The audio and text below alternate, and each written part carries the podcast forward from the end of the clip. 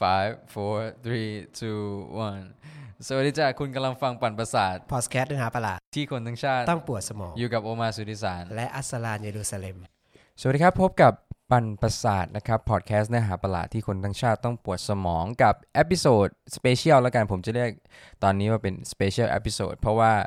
น่าจะปล่อยให้คุณผู้ฟังได้รับฟังกันนอกเหนือ normal schedule นิดหนึ่ง เพราะว่าก่อนหน้านี้เนี่ยไม่คิดว่าจะต้องมาคุยเรื่องนี้ เพราะไม่ได้ประเมินว่าสถานการณ์มันจะต่อเนื่องได้ขนาดนี้ แต่ว่าโอเคแหละก็เป็นโชคดีของเราแล้วก็เป็นปรากฏการณ์ที่น่าสนใจก็เลย เดี๋ยวเราจะมาคุยเรื่องนี้กันนะครับ ก็เลยทำเป็น Special Topic ใน Special Episode วันนี้ก็คือเราจะคุยถึงปรากฏการณ์ Flash Mob ของนักศึกษานะครับ ซึ่งดำเนินมาเนี่ยอันนี้น่าจะเข้าวีคที่ 2 แล้วนะครับ ซึ่งก็ถือถือว่าน่าประทับใจพอสมควรเลยวันนี้เนื่องจากเป็น Special Episode ซึ่งผมตัดสินใจกระทันหันนิดนึง วันนี้คุณอัสลันเยรูซาเล็มไม่ได้มาด้วยนะครับ ก็วันนี้ก็จะมีผมเดี๋ยวว่าวันนี้เราจะพูดคุยกับ Specialist ด้านขบวนการการเคลื่อนไหวทางสังคมนะครับอาจารย์สมใจพัทรธนานันวันนี้มาเจออาจารย์ที่มหาวิทยาลัย สารคามนะครับ ก็เดี๋ยวจะอ่าได้เกียรติจากอาจารย์ ได้รับเกียรติจากอาจารย์ แล้วก็จะมารู้ดูว่าอาจารย์มีมีแง่มุมการวิเคราะห์สถานการณ์เหล่านี้ยังไง เวลาเราน้อยครับอาจารย์ผมขอเข้าเรื่องเลย แฟดม็อบนักศึกษาครั้งนี้เนี่ยจุดติดจริง ๆ หรือว่าแค่กระแสเอ่อผมคิดว่าน่าจะจุดติดนะครับ ครับ แล้วคือก่อนหน้านี้เนี่ย คืออะไรอะไรที่อาจารย์ทำให้ทำให้อาจารย์คิดว่าจุดติด เพราะว่าถ้าถามผมเนี่ยซึ่งผมเป็นนักศึกษาด้วยซ้ำเนี่ยผมยังคิดว่ามันเป็นกระแสอยู่เลย ที่ว่าจุดติดก็คือว่าอ่อรัฐบาลชุดนี้นับตั้งแต่รัฐประหารปี57เป็นต้นมาเนี่ยครับ ก็เคยมีคนไม่พอใจเนาะเคลื่อนไหวคัดค้านอะไร ก็ไม่เกิดกระแสแบบนี้ แต่ว่าผมคิดว่า คราวนี้มันเป็นการเหมือนกับว่าสั่งสมมานาน มาถึงจุดที่จะทำให้เกิดความไม่งไม่พอใจในวงกว้างนะครับถ้าเราคิดว่ามันเป็นแค่ประเดี๋ยวประดาวนะก็คงจะต้องโยงเข้ากับการอะไรฮะการยุบพักอนาคตใหม่ครับใช่ไหมฮะคิดว่าแน่นอนปฏิกิริยาครั้งนี้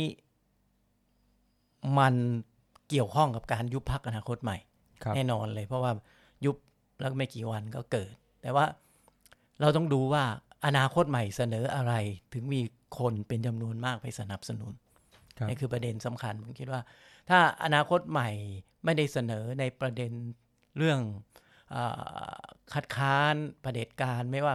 รัฐประหาร ปฏิรูปกองทัพนะครับอ่า จุดยืนของเขาออกมาในลักษณะที่เป็นกระแสต่อเนื่องจากการอ่าผมคิดว่ามันต่อเนื่องมาจากตั้งแต่รัฐประหารปี 49 เนาะครับอ่ามันเป็นมาถึงจุดที่อนาคตใหม่เสนอ ผมคิดว่าเขาเป็นพรรคการเมืองที่พูดในสิ่งที่คนต้องการประชาธิปไตยอยากเห็นครับแต่มันไม่มีพรรคการเมืองอื่นเสนอออกมาชัดเจนเท่าอนาคตใหม่ เพราะฉะนั้นคนที่มาแสดงความ ไม่พอใจต่อการยุบพรรคอนาคตใหม่ ในขณะเดียวกัน คือกลุ่มคนที่ไม่พอใจไอ้ระบอบรัฐประหารที่มันเกิดขึ้นมานานแล้วนะครับ ผมคิดอย่างนั้น มันมันก็เลยเป็นกระแสที่ว่าอ่ามันไม่เพียงแต่ไม่พอใจเรื่องอนาคตใหม่ครับอ่าผมคิดว่าเรามองอย่างนี้จะจะเรียกว่าจับสถานการณ์ได้ได้อ่าถูกต้องมากกว่า ครับ อยากชวนอาจารย์มองถึงลักษณะของตัวปรากฏการณ์ครั้งนี้นิดหนึ่ง เพราะว่า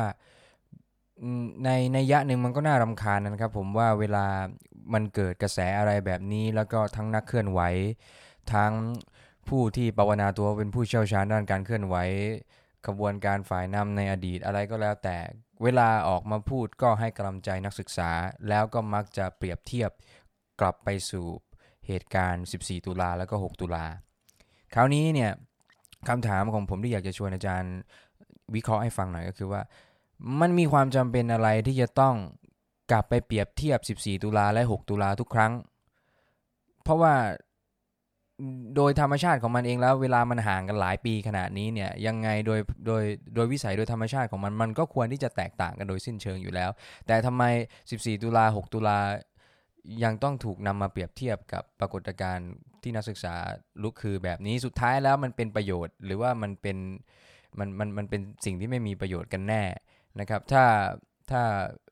อย่างเช่นนักวิชาการบางคนที่เขาทำเรื่องอ่า14 ตุลาประวัติศาสตร์ 6 ตุลาอะไรพวกนี้เยอะ ๆ เขาจะบอกว่ามันจะกลายเป็นประวัติศาสตร์ที่คอยหลอกหลอนชนชั้นนำประวัติศาสตร์ที่คอยหลอกหลอนฝ่ายจารีต แต่ผมว่าบางครั้งเนี่ยมันก็หลอกหลอนนักศึกษาเองเหมือนกัน โดยเฉพาะกลุ่มคนที่เคลื่อนไหวเนี่ยก็พยายามที่จะเปรียบเทียบการทำงานของตัวเองให้มันเทียบเท่ากับสิ่งที่เกิดขึ้นใน 14 ตุลา 6 ตุลาอยู่อยู่ตลอดเวลา อาจารย์คิดว่าเราควรที่จะ make sense กับเรื่องแบบนี้ยังไง คืออันดับแรกผมคิดว่ามันเป็นอย่างนี้ครับว่าอ่าคนที่พูดส่วนหนึ่งก็คือคนที่ผ่านเหตุการณ์เหล่านั้นเนาะครับก็ชอบจะคิดถึงประสบการณ์ของตัวเอง อีกส่วนหนึ่งก็คือ 14 ตุลา6ตุลามันเป็นมันเป็นเหมือนไฮไลท์ของขบวนการนักศึกษาในประเทศไทย คือเมื่อคิดถึงกระบวนการนักศึกษาแล้วมันก็ต้องสองเหตุการณ์นั้นครับครับทีนี้อันตรายของมันอยู่ตรงที่คนจะไปคิดว่า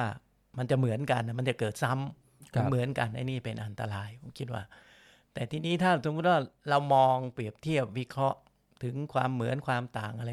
มันก็อาจจะเป็นประโยชน์นะครับ ในการที่จะ ทำความเข้าใจเอ่อประวัติศาสตร์การเมืองเนาะหรือว่าถอดบทเรียนจากอดีตมาหาปัจจุบันอ่าสิ่งหนึ่งที่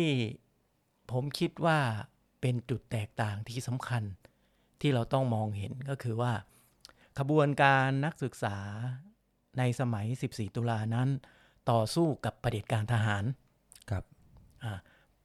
คำว่าเผด็จการทหารเนี่ยนะครับ มันหมายถึงว่าอำนาจอยู่ในมือของทหารกลุ่มหนึ่ง ในขณะที่ชนชั้นนำกลุ่มอื่นๆนะไม่ได้เป็นเนื้อเดียวกันกับอ่าทหารกลุ่มที่มีอำนาจอยู่ครับแล้วก็พร้อมที่จะใช้โอกาสที่มีการลุกฮือของมวลชน ก็อ่าเป็นโอกาสอันดีในการกำจัด พวกที่เขาไม่ชอบอาไอ้เนี่ยไอ้วิธี ไอ้ไอ้ไอ้ความจริงข้อนี้แหละครับ ถ้าเรามองข้ามไปในปัจจุบันจะเป็นอันตรายผมคิดว่าครับจะทำให้เราวิเคราะห์มองสถานการณ์ผิดพลาดไป เพราะในปัจจุบันเนี่ยสิ่งที่ไม่เหมือนกับ 14 ตุลาเลย เราไม่ได้ต่อสู้กับเผด็จการทหารเท่านั้น ไม่ครับไม่ใช่ต่อสู้กับรัฐบาลทหาร เหมือนรัฐบาลถนอมประพาสครับนะครับเอ่อเรากำลังต่อสู้อยู่กับชนชั้นนำอนุรักษ์ ซึ่งรวมทั้ง เอ่อเผด็จการทหารด้วย และกลุ่มอื่นๆด้วยครับอ่าไอ้นี่คือความแตกต่างที่ผมคิดว่าเอ่อผลของการต่อสู้ก็จะไม่เหมือนกัน สิ่งที่จะเกิดขึ้นต่อไปข้างหน้า มันก็จะไม่เหมือนกับสีตุลาครับเนี่ยเป็นเป็นประเด็นสำคัญที่เราเราต้องตระหนักนะครับ ในการที่เราจะนำมาเปรียบเทียบกันครับ คือรัฐบาลเผด็จการทหารเนี่ยมันมีจุดเปราะของมันอยู่ ก็คือว่ามันมีความขัดแย้งหนึ่งภายในกองทัพมีความขัดแย้งกันสองมีความขัดแย้งกับชนชั้นนำอนุรักษ์อื่นครับๆเมื่อมีมวลชนลุกขึ้นต่อสู้ว่าพวกนี้ก็จะมักจะฉวยโอกาสในการกำจัดกลุ่มที่อยู่ในอำนาจนั้นไป นี่คือคือผมคิดว่าคือคือประเด็นสำคัญที่เราเห็นอ่าเราได้เห็นการวิเคราะห์เรื่องพักทหารครับรัฐบาลเผด็จการทหาร แล้วก็ไปดูบทเรียน สมัยจอมพลปสมัยอาถนอมประพาสอะไรเงี้ยหรือสมัยสุจินดาครับผมคิดว่าการแล้วจะเอามาเปรียบเทียบกับปัจจุบัน ผมคิดว่าตรงนี้คือมันเป็นอ่าการมองข้ามความแตกต่างที่สำคัญ รัฐบาลปัจจุบันเนี่ยมันมีคนสนับสนุนมากกว่า สุจินดามากกว่าถนอมประพาสอืมมากกว่าปออืมนี่คือความแตกต่างนะครับ เพราะฉะนั้น พักการเมืองที่เขาสนับสนุนเนี่ยมันก็จะมีการมีฐานสนับสนุนที่ไม่เหมือนกันกับสหประชาไทยมนังคศิลาหรือสามัคคีธรรมนะครับ ครับ ฐานมันกว้างกว่านะเขามีมวลชนที่เป็นผู้สนับสนุนอยู่จำนวนที่แน่นอนด้วย เพราะฉะนั้นการต่อสู้เนี่ยของกระบวนการประชาธิปไตยในปัจจุบัน จึง แตกต่างกับขบวนการต่อสู้ใน 14 ตุลาค่อนข้างมากนะผมว่าครับ โอเค ถ้าบอกแบบนี้คืออาจารย์กำลังจะบอกว่า เราแตกต่างกันในเชิงที่ว่าตอน 14 ตุลานั้น คู่ต่อสู้ของฝ่ายประชาชนนั้นอีกรูปแบบหนึ่งณเวลานี้คู่ต่อสู้ของฝ่ายประชาชนเป็นอีกรูปแบบหนึ่ง ซึ่งดูเหมือนว่ารอบนี้เนี่ยมันจะมีการผนึกกำลังกันท่ามกลางของ หลายฝ่ายของฝ่ายอำนาจนิยมมากขึ้น ซึ่งมันก็ชวนชวนให้ตั้งคำถามถึงเรื่องของมวลชนที่อาจารย์บอกว่ารัฐบาลประยุทธ์รอบนี้มีคนที่ support เขามากกว่ารัฐบาลสุจินดา หรือว่าของ ป. เนี่ย ก็คือว่ามวลชนที่ฝ่ายประชาธิปไตยพวกที่ใช้คำศัพท์สุรุ่ยสุร่ายอย่างพวกผมนี่เรียกก็คือว่าพวกสลิมเนี่ยนะ คือถ้าเรา pay attention กับแฟดม็อบรอบนี้อย่างละเอียดเนี่ย ผมว่าเราจะเห็นว่า ผมเคยเสนอไว้ตอนที่ให้สัมภาษณ์กับสื่อที่หนึ่งก็คือว่า ผมคิดว่า นิยามของคำว่าสลิมไม่เคยถูกทำให้ชัดเจน เท่านี้มาก่อน นี่เป็นครั้งแรกที่นิยามคำว่าสลิมนั้นมันมีความหมายที่ อาจจะไม่ใช่ความหมายในเชิงตัวอักษร แต่ความหมายที่ว่ามันสื่อออกไปเนี่ยมันชัดมากที่สุด ก็คือว่าก่อนหน้านี้เนี่ยวัยรุ่นเนี่ยผมคิดว่าไม่มีใครเข้าใจจริงๆหรอกว่าสลิมมันหมายความว่าอะไร ซึ่งอันนี้เราไม่ต้องไปสืบกลับไปถึงยุคที่มันมาจากยุคหมอตุลยุคบกลายจุดอะไรพวกนี้ไม่ไม่จำเป็น หลายๆ คนเนี่ยในหมู่วัยรุ่นเนี่ยยืนอยู่แบบเกี่ยวกันน่ะมันมันทาบกันระหว่างเส้นของคำว่าเป็นสลิมและเป็นฝ่ายประชาธิปไตยนะครับ ก็ไม่มีใครแน่ใจกันแน่ว่าตัวเองเป็นอะไรอะไรกันแน่ ในหมู่ของวัยรุ่นคนส่วนมาก แต่ว่าพอมันเกิดปรากฏการณ์นี้เนี่ยคำว่าสลิมมันชัดมากคำว่าสลิมมันถูกทำให้กลายเป็นสิ่งที่ตรงกันข้าม กับประชาธิปไตย กับการเลือกตั้ง กับความคิดก้าวหน้า กับการไม่เอาเผด็จการ ถูกทำให้ตรงกันข้ามกับระบอบประยุทธ์ ซึ่งก่อนหน้านี้ผมไม่คิดว่ามันชัดเจนขนาดนี้มาก่อน และพอมันชัดเจนขนาดนี้เนี่ยวัยรุ่นมันไม่สามารถที่จะถูก เรียกว่าเป็นสลิมได้ มันกดดันตัวมันเองในหมู่เพื่อนฝูงของมันเอง ก่อนหน้านี้เนี่ยมันมันไม่ได้อะไรขนาดนี้นะครับ ซึ่งผมคิดว่ามัน work มัน work ก็คือว่ามันสามารถขับเคลื่อนสังคมได้ว่ามันทำให้วัยรุ่นต้องกลับมาตั้งคำถามว่าเฮ้ยจุดยืนความคิดทางการเมืองของเรามันเป็นยังไงกันแน่ และมันควรที่จะเป็นยังไง ในขณะเดียวกันมันมี activist อีกหลาย ๆ คน หรือว่านักเคลื่อนไหวอีกหลาย ๆ คนเสนอว่าเราควรที่จะหยุดใช้คำว่าสลิ่ม เพราะว่ามันเป็นการผลิตซ้ำ hate speech ไม่ต่างอะไรกันเวลาฝ่ายนู้นเขาเรียกคนเสื้อแดงว่าควายแดงนะครับ ผมอยากจะถามอาจารย์ว่าสำหรับอาจารย์แล้ว เราควรที่จะหยุดผลิตซ้ำ hate speech อะไรพวกนี้ไหมเราควรที่จะเลิกเรียกคนฝั่งนู้นว่าสลิมไหม คือ ผมก็แปลกใจเหมือนกันนะครับ ว่าบางมหาวิทยาลัยเนาะเขาจะพูดเรื่องสลิ่มค่อนข้างมากอืมก็อาจจะเกิดจากแรงกดดันอะไรบางอย่าง หรือว่าสิ่งที่เกิดขึ้นก่อนหน้านั้นละมั้งทำให้เขารู้สึกว่ามันเป็นปัญหาสำหรับผมมีผม คือเราไม่ค่อยได้สัมผัสกับสลิ่มเท่าไหร่ ครับ ก็เลยไม่ค่อย ไม่ค่อยรู้สึก เรื่องสลิ่มไม่สลิ่มเท่าไหร่ครับ แล้วก็ในช่วงหลังๆนี่คนที่เราเคยรู้ว่าเขาเป็นสลิมนี่เขาก็ไม่เป็นสลิมแล้วอะไรอย่างเงี้ยก็เลยแปลกใจนะครับ แปลกใจมากเลยที่ว่า เอ๊ะทำไมต้องไปโฟกัสตรงนั้นนะผมอีกอย่างหนึ่งผมรู้สึกว่ามันทำให้เราเขวไปนิดนึงหรือเปล่า ว่าตัวเป้าหลักมันคืออะไร ครับอะกลายเป็นว่าสลิมเป็นเป้าหลักเลยครับ ซึ่งมันทำให้ ผมคิดว่ามันมันในการต่อสู้อย่างนี้เราต้องโฟกัสนะครับ หลักคืออะไรต้องชัดเจนอย่าไปชูตัวที่มันแบบอยู่ข้างๆ อยู่รอบๆอะไรนะ แล้วก็ผมคิดว่าสลิมตอนเนี้ยมันไม่ไม่ไม่นิ่งนะฮะประยุทธ์ทำให้สลิมไม่นิ่งอืมคือหมายถึงว่าสลิมมันเปลี่ยนเนาะมันเปลี่ยนจากที่จะเผด็จการหนุนเผด็จการนะครับมาอยู่ฝ่ายประชาธิปไตยนี่ก็เห็นเยอะนะครับครับเห็นเยอะอย่าง ในคณะเนี่ยคณะที่ผมอยู่เนี่ยครับพวกที่เคยเชียร์เชียร์เนี่ยก็หายเกือบหมดแล้วครับ เกือบจะไม่ครับเหลือเลยนะครับ เพราะฉะนั้นแสดงว่ามันมีการเปลี่ยนแปลงในช่วงห้าหกปีมานี้แหละครับคือสำหรับผมเนี่ยผมมองว่ามันเป็นยุทธวิธี ผมคิดว่าอะไรที่มัน work มันก็คือใช้ไปเถอะ คือผมเนี่ยไม่รู้ว่าโชคดีหรือหรือหรือโชคไม่ดีนะครับ คือเราตื่นตัวทางการเมืองค่อนข้างเร็ว เพราะฉะนั้นแล้วเนี่ยเราเราค่อนข้างแน่ใจว่าเราอยู่ตรงไหน เวลาเรามองการเมือง เวลแล้วเรามองไปรอบๆข้างเราก็จะเห็นเพื่อนฝูงที่วัยเดียวกัน แล้วเราเห็นพลวัตของเขาที่มันชิฟอย่างน่าแปลกใจ จากการที่เคยเป็นกปปสปอนกหวีดปุ๊บเลือกอนาคตใหม่ อนาคตใหม่โดนยุบปุ๊บโกรธจนถึงขนาดว่าจะลงถนน คือเราเห็นความเปลี่ยนแปลงที่มันมั่วไปหมด อะไรพวกเนี้ยซึ่งคนพวกนี้นี่ย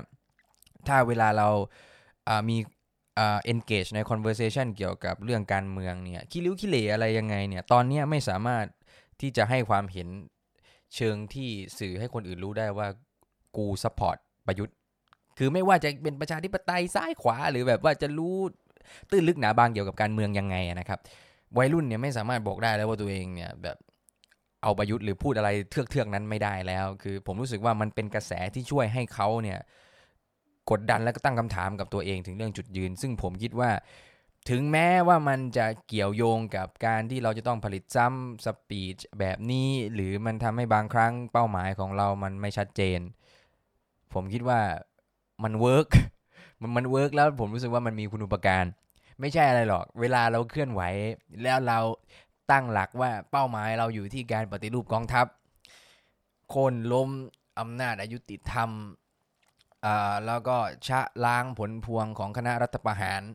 เป้าหมายที่มันแข็งแรงเป็นหลักการชัดเจนแบบเนี้ยหลาย ๆ ครั้งวัยรุ่นมันไม่เข้าใจมันมันไม่เอาด้วย แต่พอมาบอกว่าเราต้องออกไปแสดงจุดยืนเพื่อที่จะทำให้สังคมรู้ว่านักศึกษาไม่ใช่สลิ่ม แม่งออกมาเป็นพันใช่ไหมครับ ซึ่งสำหรับคนที่เคยเป็น campaigner หรือว่าก็เป็นอยู่เนี่ยอย่างอย่างผมเนี่ยหรือเราลองมาหลายยุทธวิธี เราลองมาหลาย แนวทาง แต่ว่ามันทำไม่ได้ทางทางๆที่ activist เราก็รู้ใช่ไหมครับว่าหลักการมันควรจะชี้ขาดแหลมคมมากกว่านี้ แต่มันทำแล้วมันไม่มีคนมา แต่พอบอกว่า เราต้องออกมาเพราะว่านักศึกษาไม่ใช่สลิม โอ้โห ดูเกษตรศาสตร์สิครับ กี่พันนะดูมหาสารคาม ผมไม่รู้ว่าคือ อันนี้อาจจะเป็นอะไรที่มันแปลกๆด้วยก็คือว่า ผมไม่รู้ว่าในต่างจังหวัดเนี่ยประชากรสลิมมันเยอะแค่ไหน แต่ในกรุงเทพเนี่ยมันเป็นมวลชนหลักเลย เพราะมันพวกนี้เนี่ยคือผมเนี่ยไม่คิดว่าสลิ่มเนี่ยเป็นศัตรูแล้วผมไม่เคยคิด ผมคิดว่าเขาเป็นเหยื่อฝ่ายขวามากกว่า คือเวลาเราพูดถึงแบบฝ่ายขวาที่ค่อนข้าง intellectual ผมจะหรืออนุรักษ์นิยมหรืออย่างอย่างคนอย่างแบบอาจารย์ศิวลักษ์อะไรพวกเนี้ยคือเวลาแกให้ opinion เกี่ยวกับแนวคิดของแกเนี่ยมันลึกซึ้ง แล้วมันเห็นว่าแกมีแกมีหลักการของแก แต่เวลาสลิ่มเขาเถียงเนี่ยเขาไปเรื่อยนะครับเขาก็มั่วไปหมดเขาไม่มีหลักการไม่มีจุดยืนอะไร เพราะฉะนั้นสสลิ่มสำหรับผมเนี่ยมันมึนอะมันมึนคือมันเป็นเหยื่อของเขาที่เขาใช้เป็นเครื่องมือมากกว่าผมก็เลยไม่ไม่ได้จะประสีประสากับคนแบบนี้เอ่อแบบคนจำพวกนี้อะไรมากเพราะผมรู้สึกว่าเขาเป็นเหยื่อทางสังคมมากกว่า แต่สำหรับผมผมคิดว่ามัน workมันคือไอ้คนออกมานี่ เพราะว่าแค่ว่า สลิ่มเลยไม่เอาสลิ่มเลยหรือว่าถึงไม่พูดคำนี้มันก็ออกอะเออ คุณต้อง อาจารย์ดูแฮชแท็กสิ อาจารย์ดูแฮชแท็กนั่นแหละ แฮชแท็กอะไรนะ editor ไอ้เกษตรศาสตร์ ไม่ใช่อะไรวะ อ่า ไม่ใช่ไม่ไม่ไม่ใช่ใช่ขขนนมหวาน มหวานราดกะทิ อ่า แต่ว่าผมสงสัยว่า ถ้าเกิดไม่ใช้คำนี้ ยังคิดว่าคนก็ยังจะออกเหมือนเดิมอะผมคิดไม่เหมือนอาจารย์ ผมคิดว่าอ่าใช้คำอื่นได้ ผมคิดว่าออกละแต่เห็นสัดส่วนที่น้อยลงอย่างชัดเจนแน่นอน ไม่รู้นะ ผมเป็นคนที่ให้ให้ความสนใจกับรายละเอียดอะไรแบบนี้ ทีนี้ผมคิดว่ามันอย่างนี้ คือมันเป็นยุทธวิธีนะมันได้ แต่ว่า ในการต่อสู้ไปมันก็ต้องมีโฟกัส มีข้อเรียกร้อง ที่ชัดเจนแน่นอนครับคือเฉพาะหน้าเอาคนออกมาได้ แต่ว่าขบวนการมันอยู่แค่นี้ไม่ได้ครับกระบวนการแค่ไม่เอาสลิมไม่เอาสลิมนี่มันไปไม่ถึงไหนหรอกครับครับมันก็จบของมันอยู่ครับแค่นี้แหละเออเพราะว่าคนออกมานี่ต่อไปก็จะถามแล้วไงครับแล้วไง แล้วไงต่อ อืมนี่ก็เป็นประเด็นสำคัญ ว่าจะเอายังไงต่อไปผมว่าตอนเนี้ยเขาถามแล้วว่ามันจะเอายังไงต่อ ราวเนี้ยสังคมอะบอกว่าถ้านักศึกษาไม่รวมกันในระหว่างหลาย ๆ มหาลัยเนี่ยมันก็จะมันก็จะเสียเปล่า มันก็จะเสียของกระแสมันก็จะจะจะเบาไปเองอโดยปริยาย คราวนี้หลาย ๆ คนก็บอกว่าวิธีการก็คือว่าคุณจะต้องประสานแนวร่วมสร้างสร้างกระบวนการเคลื่อนไหวที่มันมีที่มันมีลักษณะแบบ organize นิดหนึ่งมีระบบ มีการจัดการมีนู่นนี่นั่น คราวนี้พูดโดยฐานะที่ตัวเองก็เป็นนักศึกษาด้วย ผมคิดว่ายากนักที่จะคาดหวังให้นักศึกษาเนี่ยสามารถจัดการอะไรแบบนี้การเคลื่อนไหวแบบนี้ได้ ซึ่งมันเป็นอะไรที่ต้องต้องต้องอาศัยวินัย เยอะนะครับ ดูได้เลยนะครับในแฟดม็อบเนี่ย ทีมปลาใสนี่พูดพูดเรื่องหนึ่งนะไปนู่นละไปเกี่ยวโยงกับอภิปรายไม่ไว้วางใจในรัฐสภาไปเรื่องประเด็นสารรัฐธรรมนูญ แต่คุณดูป้ายมวลชนข้างล่าง มันอีกเรื่องเลยนี่คือความความที่มันสอให้เห็นว่าในเบื้องต้นมันไม่มีลักษณะการจัดการที่มันเป็นระบบ แต่คราวนี้โอเค เราอยากจะจัดการให้เป็นระบบและรวมหลาย ๆ มหาลัยมากขึ้น ผมคิดว่ามันยากมากที่นักศึกษาเขาจะจัดกันเอง คือเรารู้แหละว่ามันต้องประสานแนวร่วมประสานแนวร่วมใครๆก็ก็พูดแบบนี้สำหรับอาจารย์คนที่ศึกษากระบวนการการเคลื่อนไหวทางสังคมเนี่ย ในทางรูปธรรมแล้วไอ้ประสานแนวร่วมเนี่ยมันทำยังไงครับอาจารย์อ๋อคืออย่างนี้นะ คนที่ออกมาในช่วงเนี้ยเขาเป็นคนใหม่เนาะครับ อยู่ที่ไหนๆก็เป็นคนใหม่บางคนก็ขึ้นพูดครั้งแรกอะเนี่ย ยังไม่เคย ไม่เคยขึ้นเวทีไหนก็ขึ้นเวทีนี้เป็นเวทีแรก เมื่อคนใหม่อย่างนี้เราต้องยอมรับว่าอันดับที่หนึ่งก็คือต้องมีกระบวนการเรียนรู้ หมายถึงว่าจากการเคลื่อนไหวมันก็เป็นประสบการณ์ แล้วก็มาสรุปบทเรียนกัน มันก็เป็นการเรียนรู้ที่จะทำให้มันดีขึ้นกว่านี้ได้แต่ทีนี้การต่อสู้เนี่ย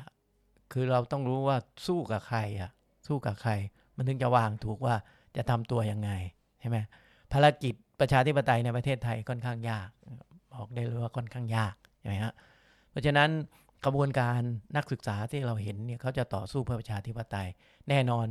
โดยลำพังตัวเขาทำไม่ได้ เฉพาะ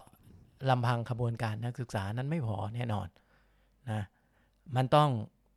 ไปโยงถึงกับขบวนการอื่นๆ รวมทั้งพรรคการเมือง ครับอ่าเป็นเป็นเรื่องหลีกเลี่ยงไม่ได้นะครับ แต่ทีนี้เรามาดูทีละขั้นก่อนว่า นักศึกษาขึ้นกระจายอย่างเงี้ย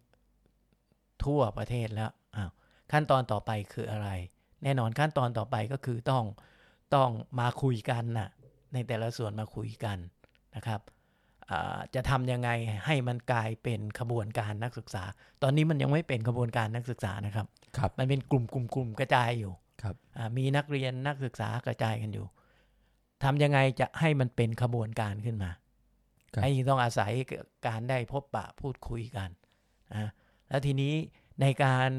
เป็นขบวนการมันก็หมายความว่ามันต้องมีความคิดร่วมกันครับอ่าทีนี้ก็ต้องมาจูนกันเนี่ยครับ ถ้าตกลงว่าจะมาร่วมกันแล้ว มันก็ต้องเซตความคิดร่วมกัน เราจะไปยังไงข้อเรียกร้องเราคืออะไรเอา เฉพาะหน้านี่ก็ต้องเซตให้ชัดเลย ข้อเรียกร้องมีอะไรบ้างนะ แล้วจะไปสู่ข้อเรียกร้องนั้นจะทำยังไงอะไรต้องมาคุยกัน ก็เป็นกระบวนการ แต่ทีนี้เฉพาะกระบวนการนักศึกษานั้นยังไงยังไงก็ไม่เพียงพอ พลังไม่เพียงพอครับอืมเมื่อมีพลังอื่นๆเกิดขึ้นมา คือพลังอื่นๆเกิดขึ้นมา มี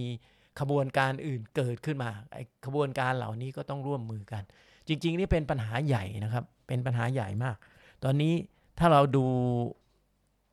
ใน โลกตะวันตกก็เป็นข้อถกเถียงกัน ขบวนการเคลื่อนไหวแบบนี้ทั่วโลกกำลังถกเถียงกันอยู่ว่า จะเอายังไงอืมคือมันก็มีคนเสนออย่างหนึ่งก็คือ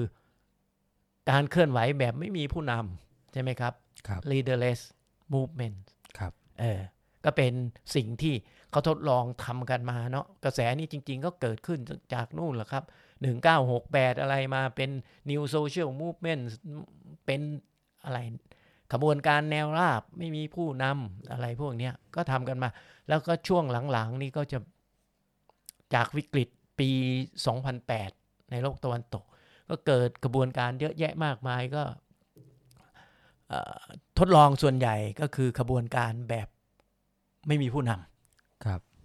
ปัญหาของขบวนการแบบไม่มีผู้นำที่ใช้กันมานี่ก็คืออามันไม่ค่อยมีประสิทธิภาพอะ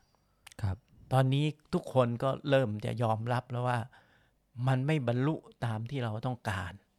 นะแต่ทีนี้สำหรับคนที่ยังดีเฟนในยุทธศาสตร์ ยุทธวิธีแบบนี้ การจัดรูปองค์กรแบบนี้ ก็คือเขาบอก สิ่งที่เราต้องการคืออะไรเปลี่ยนความคิด ขอให้คนมาร่วมเคลื่อนไหวและเปลี่ยนความคิดก็โอเค ครับนะแต่มันก็ ใช้ไม่ได้กับคนที่อยากเห็นการเปลี่ยนแปลงนะครับครับอุตสาห์ต่อสู้มา แล้วก็ไม่มีอะไรเปลี่ยนแปลง ผลสุดท้ายก็จบลงก็มือเปล่า ก็มีคนหาทางออกอีกทางหนึ่งก็คือเขาเสนอว่าอย่างนี้ มากกว่าการเป็นแนวร่วมนะน้อยกว่าการเป็นพัก หมายความว่ายังไง หมายความว่าถ้าเป็นแนวร่วมก็แค่เอ้ยร่วมกันนะ แต่ว่าความคิดของใครของมัน ครับ ไม่มีอะไร ถ้าบังเอิญมันมาร่วมกันก็ร่วมอะครับถ้าบังเอิญไม่ร่วมก็ไปตัวใครตัวมันครับอ่าทีนี้ถ้าเป็นพักนี่ก็หมายความว่ามันจะต้องเป็นองค์กรเป็นทางการถูกไหมครับมีสายบังคับบัญชาอ่ามีผู้นำมีผู้ตามมีระเบียบวินัยอะไรอย่างเงี้ยในที่ทางออกของคนกลุ่มหนึ่งก็เสนออย่างนี้ว่าอ่ามากกว่าที่จะเป็นแค่แค่แนวร่วม ครับแต่ก็ไม่มีการบังคับบัญชา ไม่มีระบบที่ข้างบนส่งสั่งลงมาข้างล่างเหมือนพักก็จะเป็นรูปแบบ เนี่ยประมาณนี้ ครับเนี่ยก็เป็นอีกอย่างหนึ่งเอ่อถ้านักคิดคนสำคัญที่เราอาจจะรู้จักเอออย่างฮาร์ดกับเนกรีใช่ไหมครับ ครับ ตอนนี้แต่ก่อนเขาก็เสนอแบบ แนวนอน แนวนอน แกนนอน ครับ ไม่มี ไม่มีผู้นำตอนนี้เขาก็เปลี่ยนความคิดนะว่า ถ้าแบบนั้นก็ไม่เวิร์กครับ คือมันมันมันรู้อยู่แต่ว่ามันเวลาปฏิบัติมันไม่เห็นผลครับอ่าแต่ตอนนี้เขาเปลี่ยนใหม่เขาเสนออย่างนี้ว่าถ้าเรื่องที่เป็นเรื่องใหญ่ๆอ่าต้องให้มวลสมาชิกทั้งหลายตัดสินครับ แต่ถ้าเป็นเรื่องเฉพาะหน้าเรื่องที่เขาถือว่าเป็นเรื่องทางเทคนิคอ่าให้ผู้นำต้องมีผู้นำ อย่างเช่น สมมุติว่าจัดชุมนุมนี่ต้องมีผู้นำไม่มีผู้นำก็เละหมายถึงว่าอ่าคุณตัดสินใจอะไรก็ไม่ได้ว่า จะเอายังไงตอนนี้มันต้องมีคนตัดสินใจครับ เช่นเขาจะสลายการชุมนุมแล้วเอายังไงอืมมันต้องตัดสินใจอืมหรือว่าคุณจะมูฟหรือไม่มูฟคุณจะย้ายไหมอืมคุณจะเคลื่อนไหมครับ หรือว่ามันมีอะไรบางอย่าง เช่นรัฐบาลเขาประกาศ เอาสมมติว่ามันประกาศอะไรสักอย่างหนึ่งซึ่งมีผลกระทบต่อการชุมนุมเนี่ย ผู้นำต้องตัดสินใจแล้ว เพราะเจ้าถ้าจะไปเถียงกันอยู่นู่นคือไม่มีผู้นำนี่ก็เถียงกันไปเถียงกันมาก็จัดการไม่ได้ พวกเนี้ยถ้าเป็นผู้นำทำได้แต่เรื่องแบบเนี้ยแต่ถ้าเรื่องเป็นหลักการใหญ่ๆต้องร่วมกันทั้งหมดครับอืมเขาบอกว่าเป็น strategy เนาะหมายว่าเป็นยุทธศาสตร์เนี่ยต้องเป็นเรื่องของมวลสมาชิก เรื่องยุทธวิธีเรื่องที่เป็นเรื่องเฉพาะเอ่อเป็นเรื่องของผู้นำมันก็เป็นการกลับหัวกลับหางกับองค์กรแบบรวมศูนย์แต่ก่อน ครับอ่ามันเป็นมันก็อยู่ในการถกเถียงนะครับ ซึ่งเป็นประเด็นที่ทุกวันนี้ก็ยังเราเข้าไปหาเข้าไปอ่านก็จะจะเจอเรื่องพวกนี้นะสำหรับขบวนการประชาธิปไตยในประเทศไทยเนี่ยก็ต้องเริ่มจะพิจารณาเรื่องนี้แล้ว เพราะว่าผมคิดว่ามันเริ่มจะมีมันเริ่มจะกลายเป็นประเด็นที่ต้อง ต้องปฏิบัตินะว่าจะเอายังไงต้องตัดสินใจว่าจะเอายังไงอืมมันเป็นเรื่องไม่ใช่เรื่องไกลตัว ไม่ใช่เรื่องที่แบบว่า อ่านแล้วก็จบไปมองไม่เห็นอะไรมันคือมันไม่เกี่ยวเป็นเรื่องอันไกลโพ้นมันไม่เป็นอย่างนั้นละครับตอนนี้มันจะเริ่มเป็นเรื่องที่ต้องเป็นเรื่องประจำวันเรานะที่เราต้องตัดสิน ผมว่าเราคงจะไม่ leaderless หรอกผมว่าดูลักษณะแล้วนี่ leader หลายเลยอาจารย์คือแบบ มันจะมีปัญหาตรงนั้นแทนแบบ ไม่ใช่ว่าจะเอาใครมาเป็นผู้นำมันจะเป็นผู้นำกันทุกคนแหละผมว่านะ อย่างว่านะครับก็สถานการณ์สร้างวีรบุรุษตอนนี้วีรบุรุษหลายคนก็เห็นสถานการณ์แล้วว่าตัวเองก็น่าจะขึ้นอะไรประมาณนี้ ผมว่ามันเป็นธรรมดา คือผมเห็นด้วยกับอาจารย์ว่า เราต้องเราต้องยื่นมือรวมถึงเปิดกว้างหา connection ภายนอกของกระบวนการนักศึกษาเอง ไม่ว่าจะเป็นพรรคการเมืองเอ่อขบวนการการต่อสู้ของชาวบ้านหรืออะไรก็แล้ว แต่แต่ว่า มันยังมี dilemma ของมันอยู่นิดหนึ่งก็คือว่า ถ้าหากว่าเราปล่อยให้องค์กรภายนอก อย่างเช่นพรรคการเมืองเข้ามา support อย่างเปิดเผย ไม่ว่าจะเป็นเรื่องของการ support ค่าใช้จ่าย หรือว่าช่วยวางระบบ organize หรืออะไรก็แล้วแต่ก็จะมีคนโจมตีโดยเฉพาะฝ่ายนู้นมาบอกว่าอะนักศึกษามึงถูกครอบงำละมึงเป็นแค่ตุ๊กตาเขามีคนชักใยอยู่เบื้องหลัง แล้วมันก็จะทำให้ ขบวนการของนักศึกษา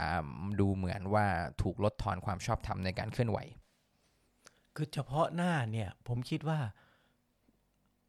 จากที่เราเห็นตอนนี้ มันก็ต้องเป็นเรื่องของนักศึกษาที่จะพัฒนาตัวเองไปยังไง ขบวนการนักศึกษาจะไปยังไง ต้องเป็นเรื่องของนักศึกษาในช่วงนี้นะครับ เมื่อเขาเซตตัวขึ้นมาเป็นขบวนการแล้วเซตตัวขึ้นมาเป็นขบวนการแล้ว นั่นแหละคือขั้นต่อไปที่เขาจะตัดสินใจว่า จะร่วมมือยังไง แล้วก็ไอขบวนการอื่นนะมันก็ต้องปรากฏตัวด้วยนะ มันถึงจะบอกว่าจะมาร่วมมือกันยังไงได้ ตอนนี้ไอ้ขบวนการอื่นนะมันมันก็กระจายกระจายอยู่ใช่ไหมครับ พวกนั้นต้องเซตออกมาเป็นตัวเป็นตน เห็นแล้วนักศึกษาถึงจะต้องตัดสินใจว่าเอ้ยจะไปร่วมมือกันยังไง ไอ้พักก็เหมือนกันพักมันก็อยู่ตรงนู้นแหละครับ ตอนนี้พักมันยังไม่ยุ่งกันนะครับพักก็อยู่อย่างนั้นแหละแต่ทีนี้ เมื่อจะร่วมมือกันเนี่ยอันดับแรกมันต้องคุยกันก่อนอะครับเออคือนักศึกษาก็ขบวนการนักศึกษาต้องมีความเป็นตัวของตัวเองนะครับ เป็นตัวของตัวเอง โอเคครับอยู่อย่างนี้ ไอ้พักก็อยู่ของมันอย่างนั้นไอ้ไอ้ขบวนการประชาชนอื่น ๆ ก็อยู่ตรงนั้นแหละเออแต่ทีนี้จะร่วมกันยังไง อันดับแรกต้องคุยกันเออนะเอ่อสำหรับตอนนี้ผมสิ่งที่เห็นก็คือว่าพักนี่มันก็มีบทบาทแบบหนึ่งเออ สามารถมีบทบาทได้อย่างหนึ่ง ซึ่งขบวนการเคลื่อนไหวทางสังคมไม่สามารถไปมีบทบาทได้ ไอ้นั่นก็ต้องให้พักทำบางบทบาทมันก็ต้องเป็นบทบาทของเออขบวนการ ซึ่งพักทำก็ไม่ถนัดเท่าไหร่ครับเออไอเนี้ยไอนี่มันต้องต้องมีการ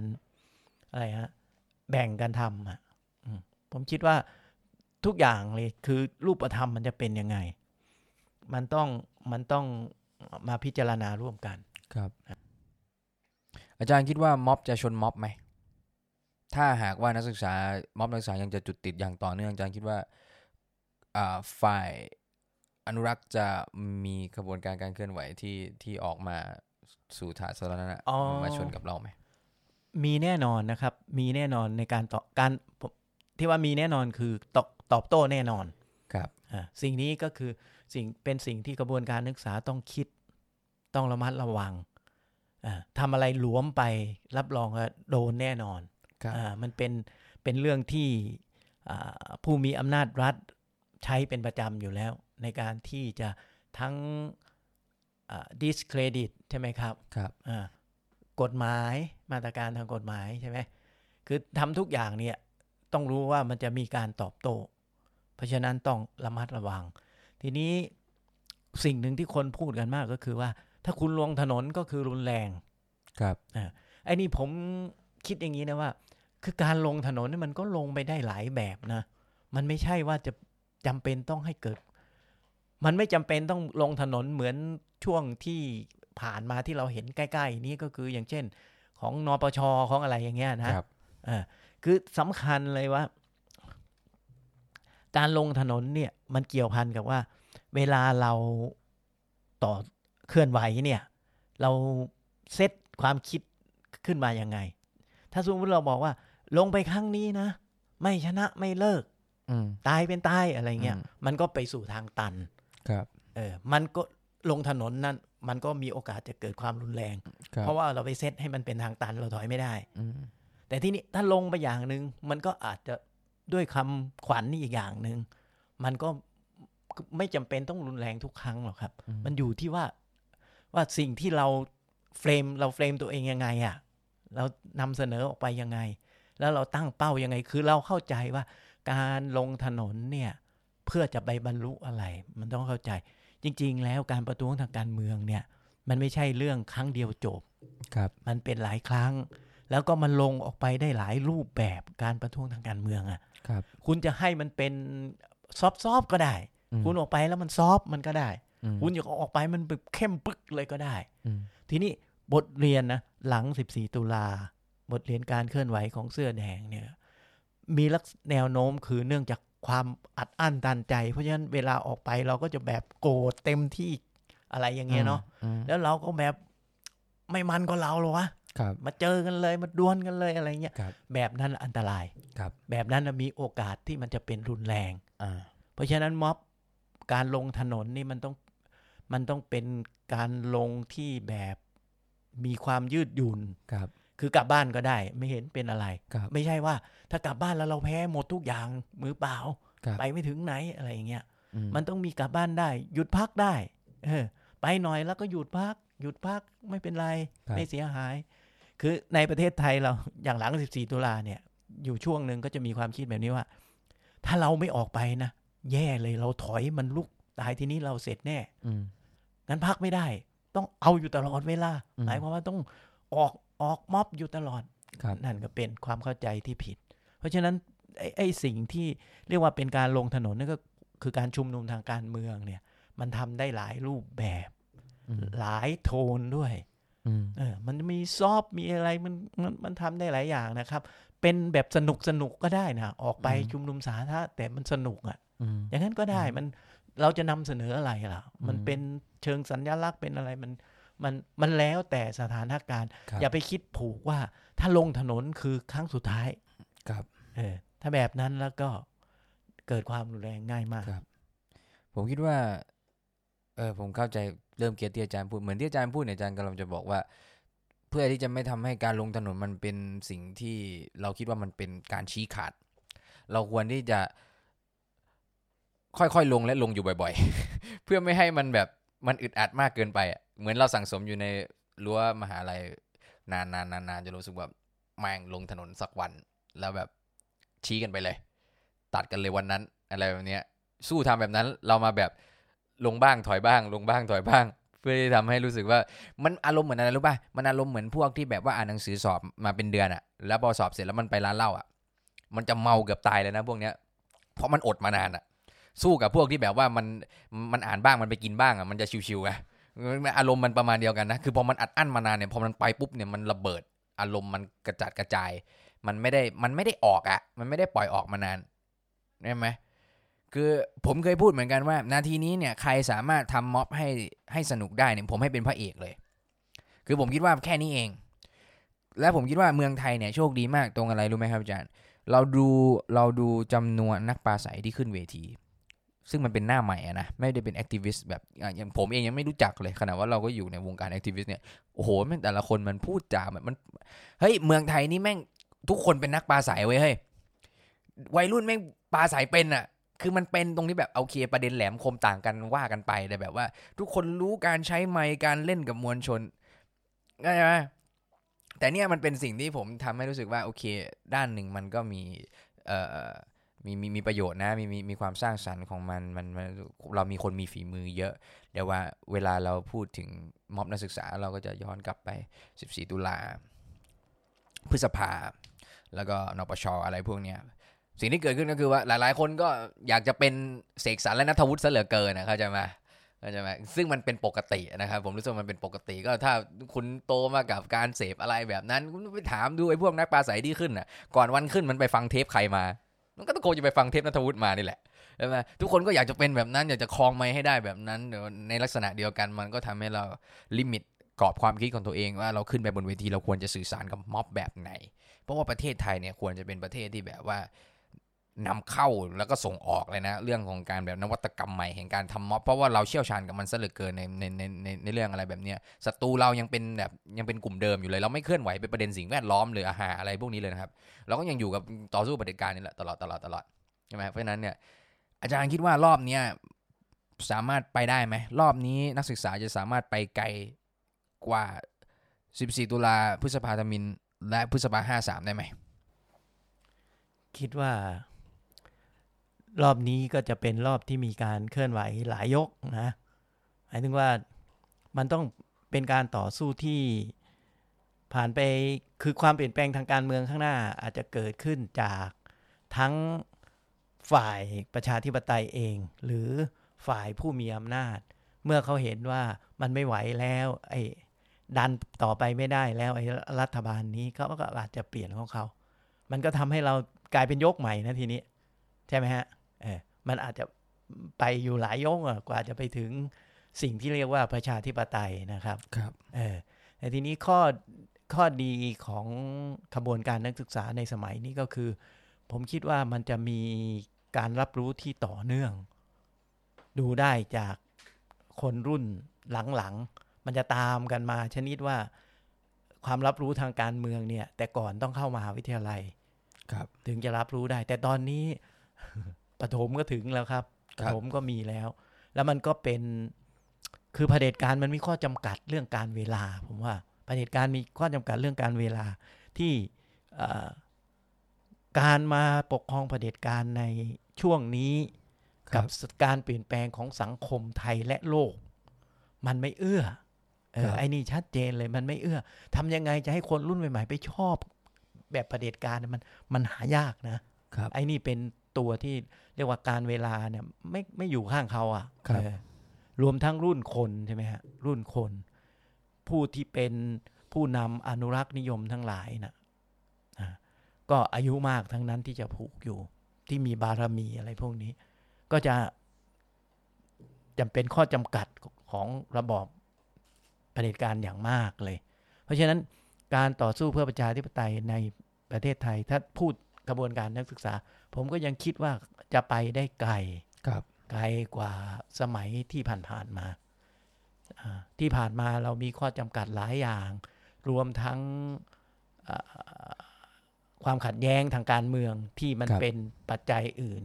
มันยุคสงครามเย็นเนาะครับมันมีปัจจัยซ้อนค่อนข้างเยอะใช่ไหมครัฮะบทั้งในประเทศและต่างประเทศครับ ในประเทศเนี่ยสมัยสงครามเย็นก็ทำให้ชนชั้นปกครองมีจุดอ้างอิง โยงเข้าว่าเขาเป็นตัวแทนปกป้องชาติอะไรเงี้ยอืมมันง่ายนะอืมอ่าดูแลทั้งสังคมเลยความอยู่รอดของประเทศชาติ ไม่ตกเป็นอ่าเบียร์ล่างของคอมมิวนิสต์เนี่ยต้องอยู่ที่พวกผมนี่แหละอย่างเงี้ยครับทีนี้จุดแบบนั้นมันไม่มี จุดครับแบบนั้นมันหายไป แล้วก็ไอ้พันธมิตรที่จะหนุนเขาในต่างประเทศเนี่ย แต่ก่อนก็เป็นอเมริกา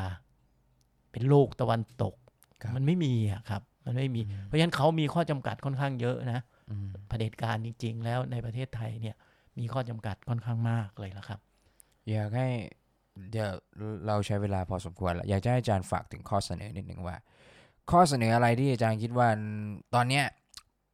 มีความเป็นไปได้มากที่สุดแล้ว คือ โอเคแหลมคมแต่ไม่ได้สุดโต่งแล้วก็มีความเป็นไปได้ที่นักศึกษาควรที่จะเสนอ เพราะว่าตอนนี้ โอ้เสนอหลายอย่างครับนักศึกษาเราเนี่ยสร้างสรรค์ยุติบทบาทสวตั้งสสลร่างแก้ไขรัฐธรรมนูญให้คุณประยุทธ์ลาออก ยาวไปจนถึงปฏิรูปกองทัพนั่นนะไอ้ปฏิรูปกองทัพนี่เซอไพรส์ผมมากนะคือว่าผมเนี่ยเป็นแฟนคลับอาจารย์สุรชาตินะผมจะตามตลอดเวลาอาจารย์สุรชาติเสนออะไรเรื่องการปฏิรูป security sector เนี่ยโอ้มัน ขั้นตอนมันเยอะนะครับ นักศึกษาเรานี่เปรี้ยวนะ ได้มาพันสองพันนี่เราปฏิรูปกองทัพเลยนี่คือใจมันได้จริงๆอยากให้อาจารย์ถามอยากให้อาจารย์เสนอหน่อยอาจารย์คิดว่าเราควรที่จะเสนออะไรตอนเนี้ยถ้าเราจะยึดข้อนี้ข้อหนึ่งและเป็นไปได้มากที่สุดในการปลดล็อก ความขัดแย้งอย่างน้อยก็นำไปสู่ การเลือกตั้งที่เป็นธรรมมากขึ้นหรืออะไรก็แล้วแต่ที่จริงก็เรื่องการเมืองเนี่ย เสนออะไรก็รู้สึกว่ามันติดขัดหมดแล้วนะอืม ถ้าเสนอคุณประยุทธ์ลาออกนะเขาก็เอาคนใหม่ที่เป็นพวกเขานะครับมาแทนคุณประยุทธ์ก็คือไม่ได้อะไรเลย ถูกไหมเออแต่ถ้าเสนอไปไกลก็รู้สึกว่ามันเป็นอะไรที่เอื้อมไปไม่ถึงนะอืมแต่ถ้าสิ่งที่เป็นหลักเลย เราก็อยากเห็นการเปลี่ยนแปลงที่มันนำไปสู่ กติกาใหม่ที่เป็นประชาธิปไตยมากขึ้นนะครับ ผมคิดว่าเอ่อเรื่องการแก้ไขรัฐธรรมนูญครับเป็นประเด็นที่ที่จะทำให้เราได้กติกาใหม่ ดีกว่าสิ่งที่จะเสนอแค่เปลี่ยนตัวนายกรัฐมนตรีครับเพราะอาจจะทำให้การเปลี่ยนแปลงนั้นไม่มีความหมายอะไรเลย ครับ คราวนี้โอเค ผมคิดว่าหลายคนก็จะเห็นร่วมแหละการแก้ไขหรือว่าร่างรัฐธรรมนูญใหม่ สมมุติว่านี่คือเป้าหมายหลักของเราณเวลานี้ จะไปถึงตรงนั้นเนี่ย เราต้องโจมตีตรงไหนอาจารย์ ที่เขาอ่อนแอที่สุด หลาย ๆ คนอยากฟังตรงนี้ เพราะว่า โอ้เซียนนี่เต็ม Facebook ผมเลยนะเซียนนี่เต็มไปหมดเลย เราต้องโอ้โหยุทธศาสตร์ก้าวไกลอย่างนู้นอย่างนี้ อยากฟังการวิเคราะห์ของอาจารย์บ้างว่าเผด็จการ ณปัจจุบันเนี่ยเขามีจุดอ่อนตรงไหนที่นักศึกษาอาจจะยังไม่เห็น ก็อาจจะถ้าไปประมวลเข้าทั้งหมดแล้วก็อาจจะเห็นแล้วล่ะแต่แต่มันกระจัดกระจายอืมมันกระจายกระจายเนาะแต่ทีนี้ถ้าพูดถึงการแก้ไขรัฐธรรมนูญ นี่เราก็จะชี้ให้เห็นหลายเรื่องเลยนะครับเอ่อเรายังไม่ไปแตะเรื่องไอ้ ไอ้กองทัพนะครับกองทัพยกออกไปก่อนนะเออถ้าพูดเฉพาะเรื่องรัฐธรรมนูญเนี่ยมันก็จะเห็นประเด็นที่เป็นข้อจำกัด เยอะแยะตั้งแต่ระบบเลือกตั้งตั้งแต่อะไร ไล่ไปได้เรื่อยๆนะครับ ผมคิดว่ามันเป็นความเห็นที่กระจายอยู่เต็มไปหมดแล้วอืมเพียงแต่ต้องเอามาประมวล คือถ้าเราโฟกัสปุ๊บโฟกัสเรื่องนี้ทีนี้เราก็ประมวลมันทำให้มันชัดขึ้นนะชัดขึ้น คุณแก้ไหมไอ้ไอ้ไอ้ย้ายพักได้เนี่ย แล้วมันเกิดการขายตัวเนี่ย คุณจะแก้ไหมอย่างเงี้ยคุณจะแก้ไหมไอ้ระบบที่ปัดเศษอะไรอย่างเงี้ย คือมันจะไล่ไปเรื่อยๆนะครับอืมจนกระทั่งมันไปถึงเรื่องสวนู่นแหละ มันก็ต้องไปใช่ไหมแต่ถ้าสมมติโฟกัสเรื่องรัฐธรรมนูนก็จะเป็นตรงนี้ ก็จะเป็นอะไรที่ยังไม่ไปถึงอีกหลายเรื่องครับถูกไหมที่จะทำให้เป็นประชาธิปไตยจริง ๆอะครับ แต่ว่ามันก็จะเป็นเป็นจุดร่วมที่จะทำให้รู้สึกว่ามัน มันแตะได้อะครับ มันโอกาสเป็นไปได้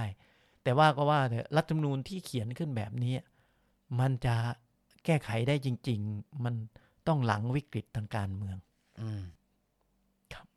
มันมันมักจะเป็นงั้นแล้วครั้งนี้เนาะ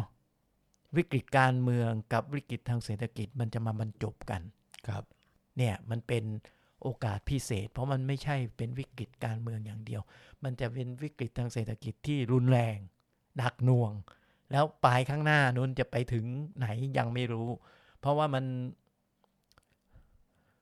มันไม่เพียงแต่ความไร้ความสามารถของผู้บริหารประเทศเท่านั้นครับเนาะสถานการณ์อื่น ๆ ก็ไม่เอื้ออำนวยครับอ่าเทวดาลงโทษไปทุกเรื่องเลยมึงครับ คือผมว่าเนี่ย เราขับไล่เผด็จการมาเกือบตายสุดท้าย รัฐบาลมาออกเพราะแบบโรคระบาดเนี่ยฮานะฮาเลยนะครับผมต้องขอบคุณโควิด -19 ในปริมาณหนึ่งเลยนะ เพราะว่ามันเรียกมันมันมันทำให้ฝ่ายเขาก็เองอะได้เห็นว่าแม่งคนที่กูเชียร์อยู่ ไม่มีความสามารถต้นตีนอะไรเลยกับการจัดการอะไรแบบเนี้ยสาสุกเราเนี่ยอนุทินโดนด่าจนผมอยากจะสงสารน่ะ คือแบบโอ้มันมันคือมันเป็นกันทั้งระบบอะอนุทินโดนด่าทุกวันน่ะหลายหลายๆคนพูดถึงเรื่องฟางเส้นสุดท้ายอาจารย์ประเด็นสุดท้ายแล้วอาจารย์เป็นพ่อหมอให้ผมหน่อย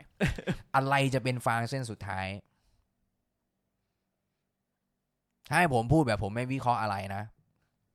ผมไม่มีผมไม่ไม่วิเคราะห์ไม่มีวิชาการมีหลักการเลยฟางเส้นสุดท้ายของผมเนี่ย ผมคิดว่า อย่างน้อยก็จะทำให้เห็นถึงการ ทวีคูณของประชาชนที่ออกมาม็อบเนี่ยอาจจะไปถนนเนี่ย ผมคิดว่าน่าจะเห็น ถ้าสารดีกาตัดสินขังธนาธรสำหรับอาจารย์ อาจารย์คิดว่าอะไรน่าจะเป็นฟางเส้นสุดท้าย หรือสัญญาณว่าวิกฤตมาแล้วคือคือมันเป็นหลายอย่างเนาะมันไอตัวเนี้ยยุบพักอนาคตใหม่ก็เป็นเหมือนชนวน ครับ สมมติว่าดินระเบิดก็คือ ความไม่เอาไหนของระบอบเผด็จการที่มันอยู่มานี่ปีที่หกแล้วอะครับอ่าทีนี้ต่อไปเนาะถ้าสมมุติว่านั่นแหละเอาผิดต่อใช่ไหมอ่าอะก็เป็นชนวนได้ แต่ทีนี้ถ้าวิเคราะห์ทั่วไปมันมันฉลาดกว่านั้นคือมันไม่ไปทำอย่างนั้นนะผมคิดว่ามันก็ปีหน้านี้ก็จะเห็นการประท้วงทางเศรษฐกิจ อืมการประท้วงทางเศรษฐกิจจากคนที่เขาเดือดร้อนเนี่ย เขาจะออกมา มันหลีกเลี่ยงไม่ได้เนาะไอ้นี่หลีกเลี่ยงไม่ได้แล้ว แล้วก็เมื่อพวกนั้นออกมามากๆเนี่ยกระแสความรู้สึกของคนในสังคมคนส่วนใหญ่ ที่เคยบอกว่าเฮ้ยไม่อยู่ฝ่ายไหนวะผมไม่อยู่ฝ่ายไหนอ่าฝ่ายเผด็จการผมก็ไม่อยู่ประชาธิปไตยก็ไม่เชียร์ผมอยู่ของผมทำมาหากิน พอเดือดร้อนขนาดนี้เข้าก็จะกลายเป็นว่าคนพวกนี้ก็จะเริ่มรู้สึกว่า ไปซะอืมเออผมไม่เอาแล้วเผด็จการไม่หนุนแล้วอย่างเงี้ย ทีนี้การเคลื่อนไหวทางการเมืองมันจะมีความชอบธรรมคือฉากอืมมันจะเปลี่ยนอย่างใหญ่เลย คือคุณไปพูดอะไรคุณออกมาทำอะไร คนก็หนุนคุณอะ เพราะว่าอืมทนไม่ไหวแล้ว ผมว่าฉากนี้แหละเป็นฉากที่ยังไงยังไงเราก็จะไปถึงครับอืมไปถึงอืมคิดว่าจะเป็นอย่างนั้นนะครับครับ โอเคงั้น เรายังยืนอยู่แบบเศรษฐกิจเป็นตัวนำอยู่นะ อาจารย์บอกว่าปีหน้ารอดูกันคือจริงๆ เรื่องเศรษฐกิจแม่ผมประท้วงทุกวันนะครับ แค่แกไม่ออกมาในถนนตอนนั้นเองประท้วงมาสามสี่ปีแล้วมันขายของไม่ได้เลยเปลี่ยนธุรกิจมายี่สิบประเภทแล้วนะครับก็ยังไม่รวยขึ้นสักทีนะครับ รอดูว่ามันจะเป็นยังไงแต่ละอย่างผมเห็นด้วยกับอาจารย์ ผมรู้สึกว่า เมื่อไหร่ที่ประเด็นมันครอบคลุมไปถึงคนที่ไม่ใช่นักศึกษา ชาวบ้านแต่สีต่สาที่ไม่ได้อ่อไม่ได้อาจจะไม่ได้ pay attention กับการเมืองอย่างอย่างเข้มข้นอย่างที่นักศึกษาทำเนี่ยเมื่อไหร่ที่ความเดือดร้อนมันไปถึงเขาได้จริง ๆ ผมคิดว่าณเวลานั้นก็คงจะเป็นศิลปะการทำม็อบแล้วแหละ ความชอบธรรมน่าจะอยู่ที่เราร้อยเปอร์เซ็นต์นะครับก็ฝากดูนะครับสำหรับประชาชนนักเคลื่อนไหวอะไรก็แล้วแต่ ไม่รู้ว่าจะได้อะไรจากตรงนี้มากน้อยแค่ไหน แต่ก็ หวังว่าอาจจะเป็นแค่ไฟอีกสุมเล็กๆนะครับ อยู่ในกองของการเปลี่ยนแปลงครั้งนี้นะครับขอบคุณอาจารย์สมชัยมากครับอาจารย์ และหวังว่าจะได้พูดคุยประเด็นอื่นกันในวันหน้าฟ้าใหม่ขอบคุณครับอาจารย์